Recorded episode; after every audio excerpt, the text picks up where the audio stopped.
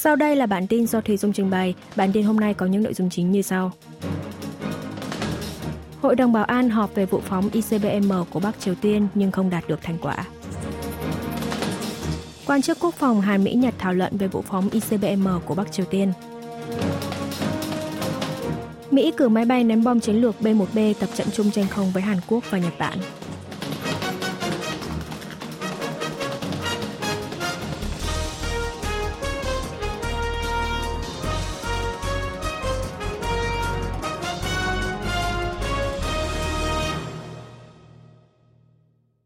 Hội đồng Bảo an họp về vụ phóng ICBM của Bắc Triều Tiên nhưng không đạt thành quả.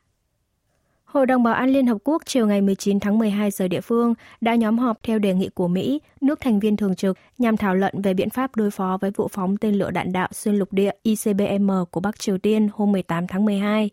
Phó đại sứ Mỹ tại Liên Hợp Quốc Robert Wood lên án vụ phóng vừa rồi của miền Bắc là hết sức nực cười. Đại sứ Hàn Quốc tại Liên Hợp Quốc Hoàng Chun Cúc cũng lên án mạnh mẽ các vụ phóng tên lửa đạn đạo liên tiếp của miền Bắc. Ông Hoàng khẳng định Seoul sẽ thực thi mọi biện pháp cần thiết, tiếp tục hợp tác với Washington và Tokyo để kiên trì đối phó với mối uy hiếp từ Bình Nhưỡng. Ông cũng kêu gọi hai nước này phải lên án việc miền Bắc phát triển hạt nhân, tên lửa hoặc ít nhất phải cùng lên tiếng về lập trường cơ bản như thực thi toàn diện lệnh cấm vận với miền Bắc của Hội đồng Bảo an. Đại sứ miền Bắc Kim Jong cũng tham dự cuộc họp với tư cách là nước đương sự, thì đổ lỗi cho Liên quân Hàn Mỹ liên tục uy hiếp quân sự khiến nước này phải phát triển vũ khí hạt nhân. Ông Kim cảnh báo Mỹ sẽ phải chịu trách nhiệm về hậu quả nếu tiếp tục uy hiếp quân sự, xâm phạm an ninh của nước này. Đại sứ Bắc Triều Tiên tuyên bố Bình Nhưỡng sẽ còn tiếp tục phát triển sức mạnh quân sự chiến lược để đối phó với uy hiếp từ hai nước Hàn-Mỹ. Trong khi phần lớn các nước thành viên Hội đồng Bảo an lên án vụ phóng tên lửa ICBM của miền Bắc, thì Trung Quốc và Nga, hai nước thành viên thường trực có quyền phủ quyết, lại ủng hộ lập trường của Bắc Triều Tiên, khiến cuộc họp kết thúc sau 1 tiếng 30 phút mà không đạt được thành quả nào. Quan chức quốc phòng Hàn Mỹ Nhật thảo luận về vụ phóng ICBM của Bắc Triều Tiên. Bộ Quốc phòng Hàn Quốc cho biết quan chức quốc phòng ba nước Hàn Quốc, Mỹ và Nhật Bản tối ngày 19 tháng 12 đã nhóm họp trực tuyến về vụ phóng tên lửa đạn đạo xuyên lục địa ICBM một ngày trước của Bắc Triều Tiên.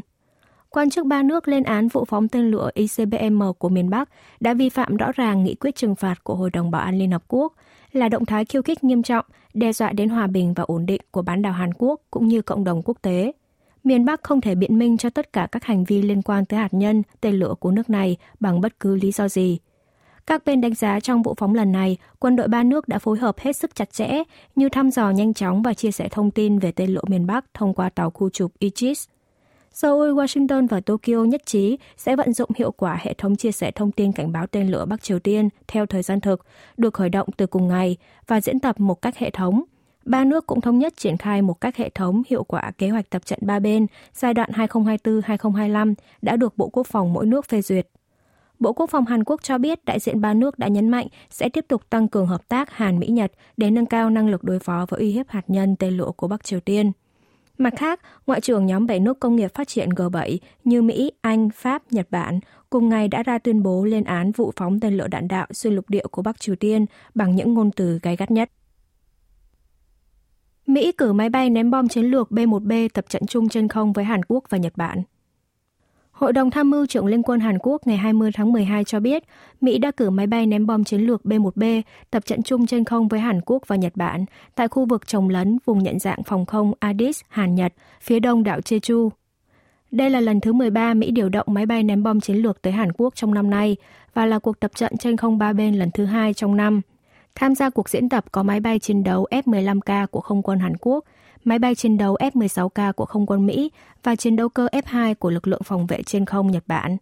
Hội đồng tham mưu trưởng cho biết đã lên kế hoạch tập trận lần này nhằm thực thi nội dung nhất trí ở lĩnh vực quốc phòng đạt được tại hội nghị thượng đỉnh Hàn Mỹ Nhật ở trại David của Mỹ vào tháng 8 năm nay, tăng cường năng lực đối phó và thể hiện quyết tâm đối phó ba bên một cách quyết liệt với uy hiếp hạt nhân tên lửa Bắc Triều Tiên.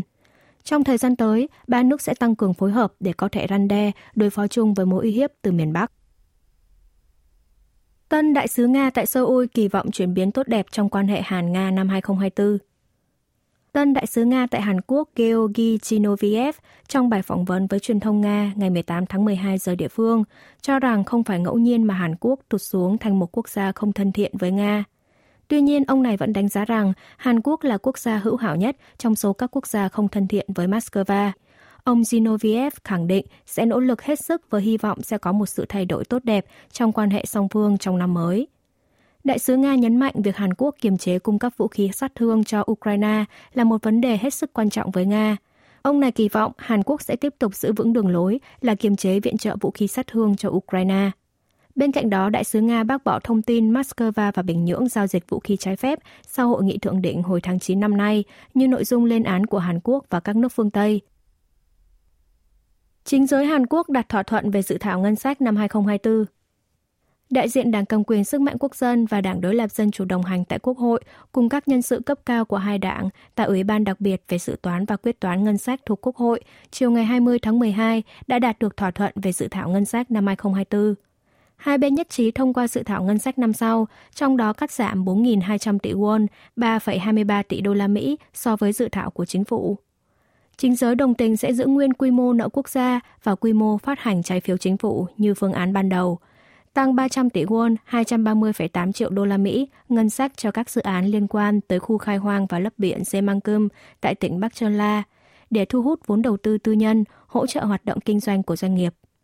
Về khoản ngân sách nghiên cứu và phát triển, trọng tâm mâu thuẫn giữa chính giới, hai bên nhất trí tăng thêm 600 tỷ won, 461,6 triệu đô la Mỹ để giải tỏa bất an về tuyển dụng cho giới nghiên cứu, củng cố các nghiên cứu về công nghệ gốc thế hệ mới. Chính giới dự kiến sẽ mở cuộc họp toàn thể Quốc hội vào 10 giờ sáng ngày 21 tháng 12 để tiến hành thông qua dự thảo ngân sách năm sau. Viện Kiểm sát bắt đầu điều tra với cựu chủ tịch đảng đối lập sau lệnh bắt giam của tòa án. Viện Kiểm sát khu vực Trung Seoul chiều ngày 20 tháng 12 tiến hành buổi điều tra đầu tiên đối với cựu chủ tịch Đảng đối lập Dân chủ đồng hành Song Yong-kil trong vụ rải phong bì tiền vận động tranh cử trước chủ tịch đảng trước thềm đại hội đảng năm 2021. Trước đó, ông Song đã bị tòa án khu vực Trung Seoul ban lệnh bắt giam vào đêm ngày 18 tháng 12 do lo ngại tiêu hủy chứng cứ. Viện Kiểm sát dự kiến sẽ làm rõ về quá trình rải phong bì tiền mặt trước thềm đại hội đảng Dân chủ đồng hành – Ngoài ra, các công tố viên cũng sẽ tập trung lấy lời khai của những nghị sĩ đương nhiệm từng nhận phong bì tiền. Các đối tượng dự kiến bị triệu tập điều tra gồm nghị sĩ Y Song Man, người từng bị Viện Kiểm sát đề nghị tòa án ban lệnh bắt giam trước đó, và nghị sĩ Im Chung Song, Ho Chung Sik, hai người từng bị khám xét vào tháng 11. Mặt khác, Viện Kiểm sát đã ra lệnh cấm ông Song tiếp xúc với những người khác ngoài luật sư do lo ngại ông này có thể tiêu hủy chứng cứ thông qua người khác. Tạp chí Anh đánh giá Hàn Quốc đứng thứ hai OECD về thành tích kinh tế năm 2023. Theo đánh giá về nền kinh tế các nước thành viên Tổ chức Hợp tác và Phát triển Kinh tế OECD được tạp chí The Economist của Anh công bố hàng năm, Hàn Quốc đứng thứ hai sau Hy Lạp trong số 35 nước thành viên OECD năm 2023. Tỷ lệ tăng trưởng tổng sản phẩm quốc nội GDP của Hàn Quốc năm 2023 là 1,6%, tuyển dụng tăng 1,1%, không phải là mức cao nếu so với các nước top đầu song tỷ lệ tăng giá tiêu dùng cơ bản của Hàn Quốc là 3,2%, thấp nhất trong số các nước đứng đầu. Chỉ số lạm phát quy đổi là âm 13,3%, xu hướng ổn định so với các quốc gia khác. Tạp chí The Economist cho rằng đây là kết quả từ việc Hàn Quốc nâng sớm lãi suất một cách quyết liệt từ năm ngoái. Việc Hàn Quốc vượt lên từ vị trí thứ 21 trong đánh giá năm ngoái lên vị trí thứ hai trong năm nay được phân tích là do ảnh hưởng từ việc The Economist bỏ hạng mục đánh giá về tỷ lệ gia tăng nợ chính phủ, một điểm bất lợi với Seoul trước đó. Tạp chí Anh cũng chỉ ra rằng việc kìm hãm lạm phát là một bài toán quan trọng trong năm nay và Hàn Quốc là một điển hình tiêu biểu trong việc thực hiện bài toán này. Trong khi đó, phần lớn các quốc gia châu Âu lại đang đối diện với sức ép lạm phát nghiêm trọng. Gián đoạn vận tải tàu thuyền trên Biển Đỏ ít ảnh hưởng trực tiếp tới Hàn Quốc. Bộ Công nghiệp Thương mại và Tài nguyên Hàn Quốc ngày 20 tháng 12 cùng Hiệp hội Thương mại Quốc tế Kita, Cơ quan xúc tiến thương mại và đầu tư Hàn Quốc KOJA đã tổ chức cuộc họp của Ban đối sách xuất khẩu khẩn cấp, tiến hành kiểm tra về tình hình gián đoạn vận tải biển toàn cầu, ảnh hưởng từ vụ tấn công tàu chở hàng của phiến quân Yemen trên eo Biển Đỏ hay việc hạn chế tàu bè đi qua kênh đảo Panama – các ban ngành Hàn Quốc nhận định gián đoạn vận tải hàng hóa qua kênh đảo Panama và Biển Đỏ tác động không lớn tới xuất khẩu của Hàn Quốc tính tới thời điểm hiện tại. Bộ Công nghiệp sẽ hợp tác, giám sát chặt chẽ cùng với Kita và Kocha, tăng cường trao đổi thông tin nhanh chóng với các doanh nghiệp xuất khẩu, đồng thời tìm kiếm phương án hỗ trợ, giải quyết vướng mắc, không để tình trạng này ảnh hưởng tiêu cực tới xu hướng xuất khẩu khả quan gần đây. Trước đó, phiến quân Houthi thân Iran của Yemen tuyên bố đã tấn công tàu chở hàng có liên quan đến Israel vào ngày 14 tháng 12, sau đó tiếp tục tấn công hoặc đe dọa ít nhất 10 tàu khác. Trong năm ngoái, lượng tàu đi qua eo Biển Đỏ là khoảng 23.000 chiếc, chiếm 12% tổng lưu lượng vận tải biển toàn thế giới. Quý vị và các bạn vừa nghe xong bản tin của Đài Phát thanh Quốc tế Hàn Quốc KBS World Radio. Tiếp theo là chuyên mục tiếng Hàn qua phim ảnh do Y Trong Ưn trình bày.